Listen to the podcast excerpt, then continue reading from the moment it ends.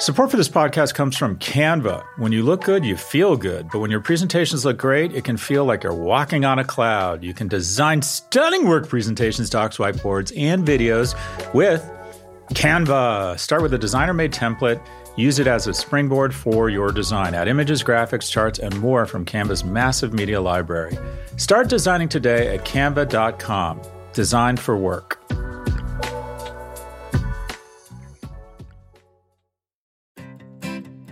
Support for this show comes from Slack.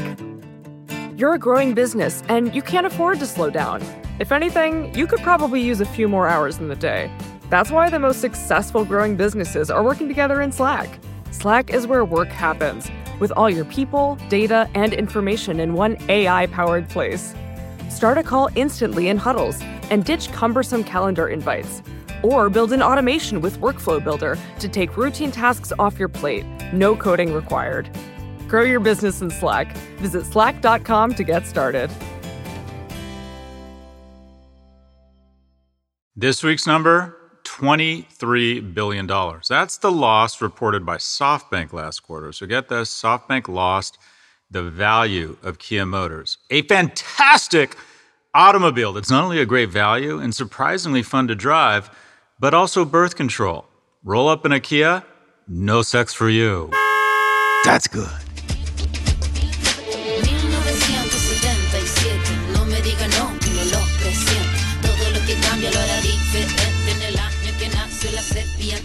Welcome to Prof G Markets. Today, we're discussing Peloton's management shakeup, SoftBank's vision funds, and Walmart's banking play. Here with the news is Prof G media analyst Ed Elson. Ed, what's going on? Not much. I drank the wine you gave me last night. It's pretty good. That's right. That's the most adult thing you could say. I gave the wine you drank all of it. I gave you like six bottles. No, I drank one bottle with my mates. I'll send you a selfie next time. I like that. What's going on? Talk about the business news, you you alcohol. What's going on? so let's start with our weekly review of market vitals.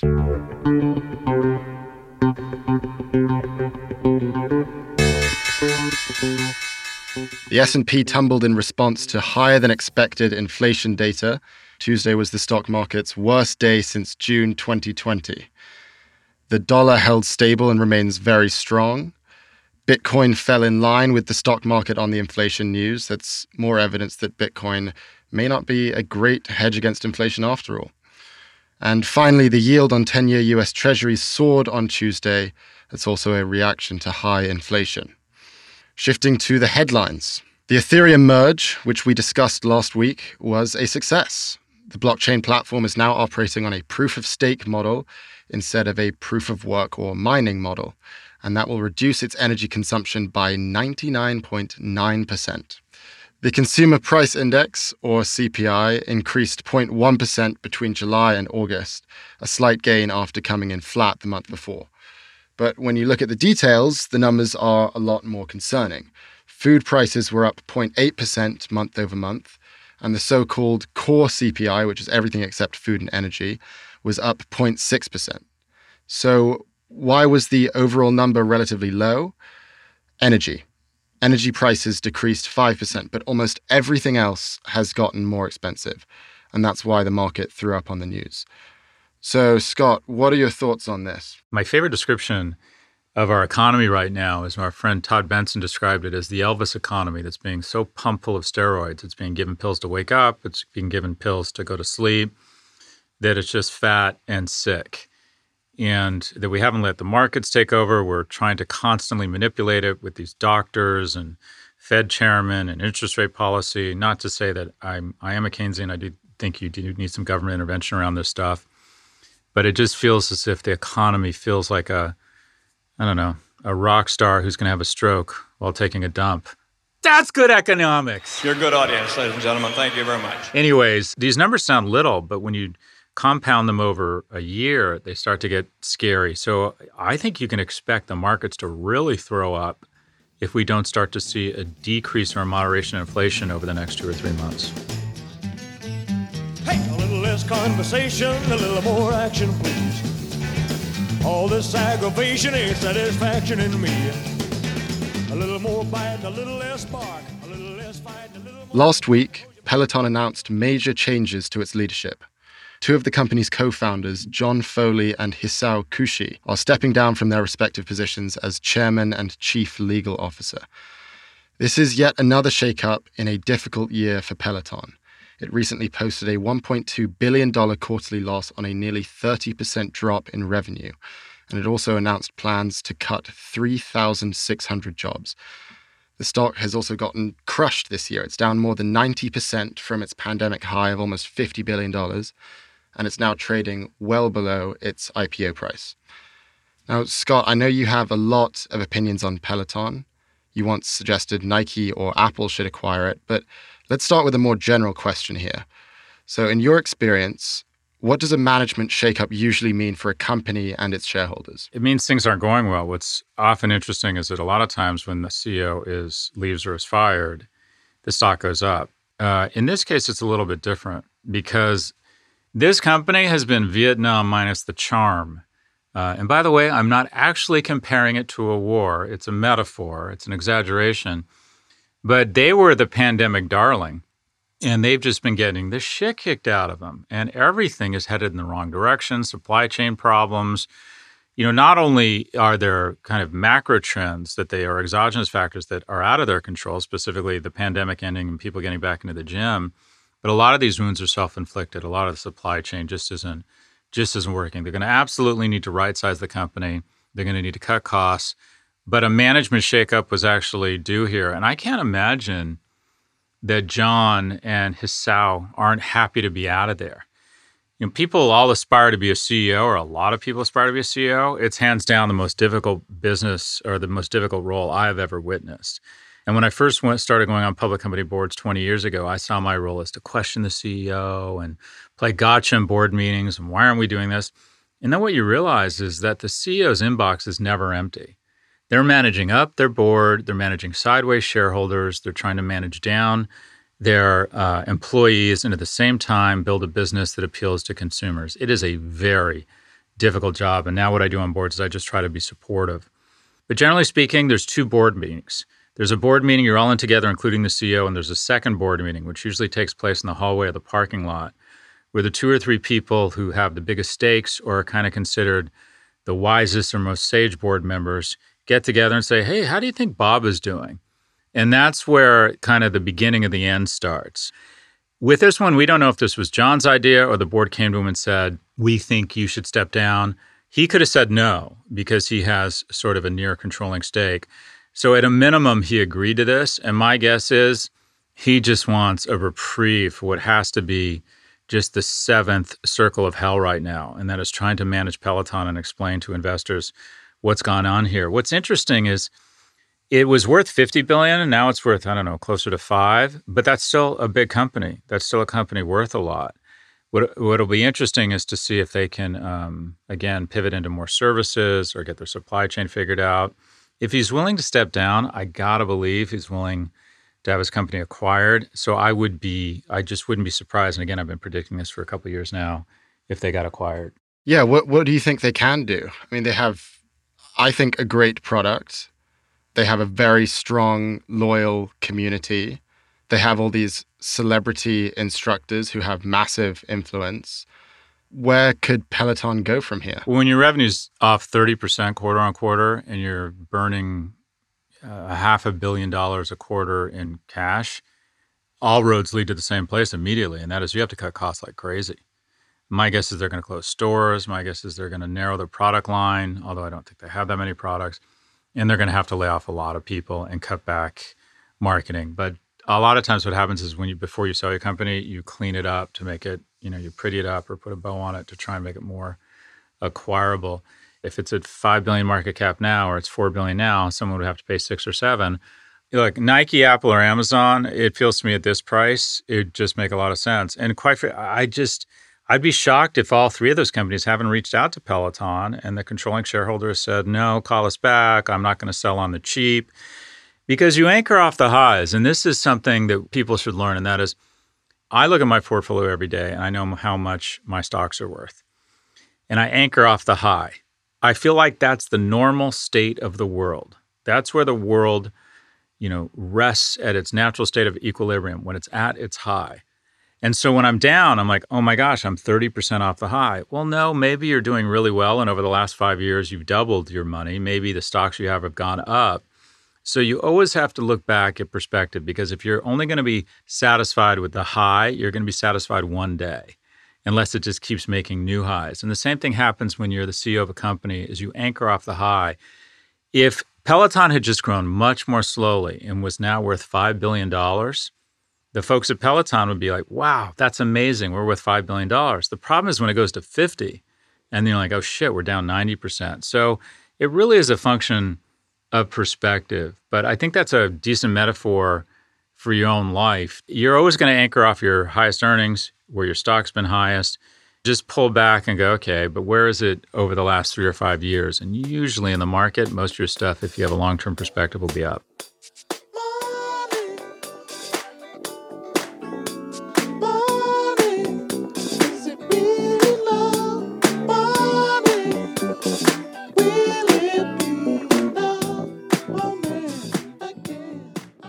SoftBank's founder Masayoshi Son is considering launching a third vision fund. Considering his track record, this is surprising. SoftBank's first vision fund lost more than $10 billion on investments in WeWork. Uh, the second fund, which was intended to be more cautious, is down about 20% now. Last month, Son said he was, quote, embarrassed and remorseful about the performance of his funds. And the final red flag is this SoftBank plans to lay off 20% of its Vision Fund staff. So, Scott, why would Son start a new fund? Uh, because he can. I don't know. It strikes me that the smart thing to do would be to lay off 100% of its Vision Fund staff. This, I just think this thing's been a train wreck. I think Masayoshi Son and Cathie Wood are the most overrated investors in history. The deck that uh, was circulating explaining the Vision Fund would have a slide on processing power and then a slide on the internet. And then the next slide would say cure loneliness. It was as if a 15 year old who had done their first hit of mushroom chocolates decided to pull together some sort of weird investment document. I mean, it just made no sense whatsoever. And if you look at their track record and the amount of crazy amounts of capital they've put to work in things that weren't working, I just don't. I absolutely don't understand how SoftBank has lasted this long. If you look at where they've been successful, it's been in the boring stuff, and they're clearly um, SoftBank has operated the core telco business pretty well, but it does strike me as um, strange that the Vision Fund is still a thing. So, just some stats here. At the end of Q2, SoftBank's total portfolio, companies that went up in value, there were 35 of them. And the number of public and private companies that were marked down was 284. And they've had just a huge history of investments gone wrong. WeWork, it had a private valuation of 47 billion, now worth 3 billion. Greensill Capital was insolvent. Katerra went bankrupt. And as you referenced earlier, SoftBank lost $23 billion as of Q2, and $17 billion of that was owed to the Vision Fund. That's 74% of their total losses. So I guess my question is who's going to trust Son to manage their capital here? I mean, do you know anyone in your circles who who has confidence in him? I don't know anyone that invested in SoftBank. They do get a lot of access because everybody wants um, a big, deep pocketed player as a VC company. They have had some wins, they've had some big wins. Um, but I can't imagine a lot of institutions would want to be part of Vision 3. But who knows? Maybe because they have a global brand maybe if they were to focus on certain types of investments. How might the Vision Fund survive? It gets anchored by an investment from, wait for it, SoftBank, who has um, more than $50 billion on its balance sheet, or maybe actually no, 60 billion now having sold down its stake in Alibaba. So, you know, it's great to be wealthy. You can be a hedge fund manager and never go out of business as long as you, as the founder, keep putting your own money in. Do you think that this is maybe a signal that there's going to be a turning point in the startup ecosystem? I mean, VC funding is down almost 40% from the end of last year, deal flows down 20%. Is this sort of a signal of a bottom and we're going to see a revival? No, I just think the deceleration is getting started because even if you look at that number, you said, okay, global VC funding is down almost 40%. It's probably still up if you go back five years. Uh, VC funding is still really robust. They have raised a lot of money. What you're going to see is uh, it's essentially the weak will get cleared off the deck, or not only not even the weak, but the new ones. The thing about alternative investments, if you're in that business, is it's so much a matter of timing and luck, and that is you're like a plane taking off, and you need to get a certain level of altitude because eventually you're going to hit an air pocket. If you hit an air pocket at 50 feet and it takes you down 80 feet, you're dead.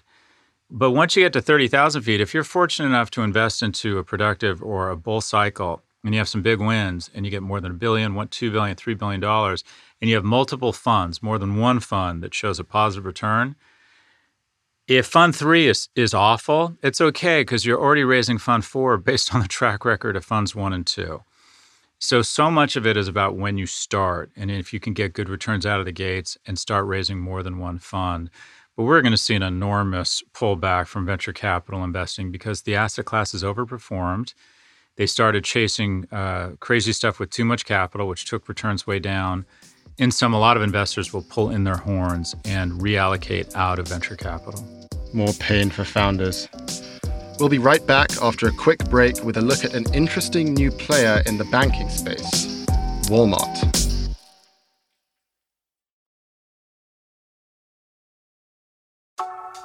When your work presentations and docs look good, you look good. You can design stunning work presentations, docs, whiteboards, and videos with Canva. You can start with a designer made template, then use that as a springboard for your design. Add images, graphics, charts, and more from Canva's massive media library. Or get a huge head start with AI powered Canva presentations and docs. Just describe what you want with a few words, and Canva will generate amazing slides and text in seconds. It's AI that anybody can use, no matter what department you work in or whatever work task you need to get done. Look, we all need to visually communicate at work. Canva makes it easy to get your point across while looking professional. And at the end of it all, that stunning Canva presentation is going to make you look good, wow any audience, and finish your work faster. Start designing today at canva.com. Design for work. Support for this podcast comes from Constant Contact. If you're a business owner, you already know that it's really, really hard to cut through the noise of everyday life. If you want to connect with your customers, you need to break through the noise. You need Constant Contact. Constant Contact is a marketing platform that makes it easy to reach new audiences, grow your customer list, and connect over email, text, social media, and more. Whether you're a marketing guru or just learning the ropes, Constant Contact offers writing assistance tools and automation features that make it simple to say the right thing at the right time. So get going and start growing your business today with a free trial at constantcontact.com. Just go to constantcontact.com right now. Constant Contact, helping the small stand tall. ConstantContact.com.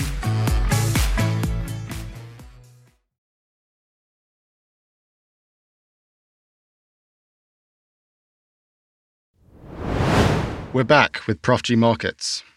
When you think of a bank, you might think of an ATM, a local branch in your town, or a famous institution like JP Morgan. You probably would not think of Walmart.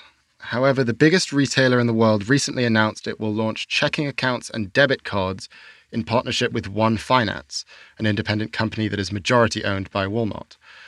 Walmart plans to eventually offer other products, such as loans and investing, and soon become a one stop shop for all consumer banking needs. Scott, why is Walmart doing this? Just as I think every senator wakes up in the morning and goes to the mirror and says hello, uh, Mr. or Madam President, I think every company wakes up that's over, call it two or three hundred billion dollars of market capitalization and says hello, global operating system, and that is they want to be the primary interface between you and a variety of services. And if you think about what's so powerful about Apple, they have the billion wealthiest people on the planet kind of ingrained or have adopted the iOS operating system. Amazon is your operating system for e commerce. The operating system for finance or for banking has been ATMs and branches. That operating system feels clunky and out of date for anyone under the age of 40. What Walmart says is we have an operating system called our stores. We have 1.6 million employees. We have um, more than 200 million customers who come into this operating system called a store. 90% of the US population, get this, Ed, live within a 10 minute drive of a Walmart. So they're using that operating system or that interface with those hundreds of millions of consumers, with 200 million consumers in America to be exact, to get into adjacent products, just as Apple said, we're going to get into finance. Just as Amazon said, we're going to get into video or streaming networks. Walmart is getting into healthcare, they're opening clinics, and they're also getting into finance. Yeah. Do you feel like it's a similar situation to Amazon where it's they're not doing it because they want to, but because they have to? They have to enter a new space in order to grow their revenues and, and grow the top line? So there's a difference. Walmart trades at a much lower multiple on earnings as Apple or Amazon, meaning the growth expectations for Walmart aren't as great. Now, that's bad to have a stock that's lower than the other guys with an equivalent amount of revenue or profits, but it's good in the sense that you don't have the same gun to your head to grow 20% a year. They just need to grow kind of high single digits. So I don't know if they have to do this, but it makes a lot of sense for them. Uh, over half of Walmart shoppers have annual income less than $50,000 a year. And I bet a large proportion of those uh, folks don't have a bank. So offering a convenient, friendly bank where maybe they start to rack up rewards or coupons or dollars off for shopping at Walmart will probably be successful. The stock is effectively flat over the last two years. Amazon is off 14% and the S&P 500 is up 19%. But Walmart is also one of the best run companies in the world. Doug McMillon is an outstanding CEO. But what's strange about it is like imagine JP Morgan getting into selling consumables or consumer goods or groceries. That would feel strange. This feels more natural, but finance is uh, an incredible area of opportunity because so many people, middle and lower income, are unbanked so I think that uh, these big guys smell blood in the water, and if they can get someone to shop more at Walmart, or they can get them to be on their Android or iOS interface uh, more, it'll take the value of their entire ecosystem up. Do you think Jamie Dimon and David Solomon, all these big bank executives, see this and get worried? I think they're always worried because they're good CEOs, and as Andy Grove said, only the paranoid survive. But J.P. Morgan has done really well. And the nice thing about these businesses is that the majority of their expenses can be dialed up or dialed down. Specifically, they can hire and fire people. There's not huge infrastructure payments here. JP Morgan has more because they have actual bank branches. But Goldman Sachs, who just announced they're laying off people, that's just a standard part of the cycle in investment banking. But they also do a lot of back end stuff. My understanding is that JP Morgan and Goldman work with a lot of these players. So, for example, the Apple credit card is a joint venture with Goldman Sachs. I don't understand why, but Goldman is involved, as is MasterCard. So these companies have great technology, they have great leadership, they have great brands, and they always seem to be involved in a lot of this type of innovation. So, sure, are they worried? Absolutely, but their stocks and their companies continue to perform. Okay, let's check in on your predictions. So, last week I asked you what you thought would happen with Rent the Runway's earnings report, and your response was one word pain. Pain was sort of right. Uh, the company beat earnings expectations, but it also announced it will lay off nearly a quarter of its workforce and reported an 8% drop in subscriptions from the previous quarter. Do you have any thoughts here? Well, yeah, the stock went public at 21 bucks a share and it's now trading at just over $3. Uh, so it's off 85%. Uh, the forecast is what I think took their stock down. It's flat. They're forecasting flat revenue for this quarter. New subscriber signups are slowing, and more subscribers are canceling or holding their accounts. So, what do you have? You have a company whose current business model doesn't work. In some, they're losing a shit ton of money and they're not growing that fast. And a lot of people are churning out. So, this is a company that probably goes below two bucks a share, which will give it a market cap, I think, with cash of somewhere between 100 and 200 million and someone like an Urban Outfitters comes in and takes them out for 150 million. I mean, at some point, this company's going to have an enterprise value of almost zero. I think they have quite a bit of cash on hand. I wouldn't be surprised if they lay off another 30 to 50 percent of their staff because whoever acquires them is going to want them to do the dirty work of right sizing the business. What's the team focused on this week, Ed? All eyes are on Jerome Powell this Thursday when the Fed meets to determine the next interest rate hike. Economists are expecting an increase of 75 basis points, but after last week's disappointing inflation print, some are expecting it to be as high as 100. Scott, any predictions? Uh, my prediction is there's been a ton of activity and rhetoric and controversy around TikTok. And uh, the clip that I keep seeing is Josh Hawley or Senator Hawley questioning Vanessa Pappas, the CEO of I think it's TikTok America, uh, saying, "Can you guarantee that no engineer in China is a member of the Chinese Communist Party?" And she just refused to answer the question. Senator, I'm saying nobody I, that's sitting on this panel could tell you a political. I'm not interested about anybody's opinion. any I'm asking you a factual question. Are there members of the Chinese Communist Party employed by TikTok and ByteDance? Yes or no? I wouldn't be able to tell you the political affiliation of any individual. What I can tell She you came across that- very Zuckerbergian, very slippery. It felt like, oh my God, Meta Part Two. And my prediction is that in the next 90 days, we either see a dramatic change in ownership, meaning a very large investor. And when I say a change in ownership, I mean a change in ownership to an American entity, or we see an outright acquisition. I think something that would solve all problems for TikTok would be if Microsoft acquired it. And there's so much money on the line here, and the heat is getting ratcheted up so quickly that I think the shareholders at ByteDance are going to say, okay, we're willing to cash in and make someone else the largest shareholder here in exchange for creating some distinction between the CCP and an unbelievable product. Because this company is probably worth 500 billion to a trillion dollars right now. If that doesn't happen, if that doesn't happen, in my view, that reflects that the CCP is already having influence on this company and not letting them pursue a sale. And I think you're going to see regulation. Okay, that's all for this episode. Our producers are Claire Miller and Jason Staver. Special thanks to Catherine Dillon and the Prof G Media team. If you like what you heard, please follow, download, and subscribe. Thank you for listening to Prof G Markets from the Vox Media Podcast Network. We will catch you next week.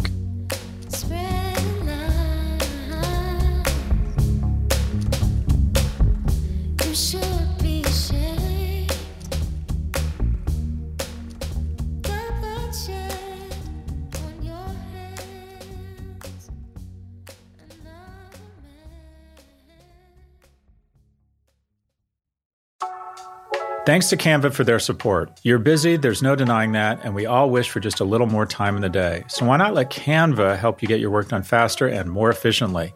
You can get started with their AI powered presentations. Just describe what you want with a few words, and Canva will generate amazing slides in seconds. It's AI that anybody can use, no matter what department you work in or whatever task you need to get done.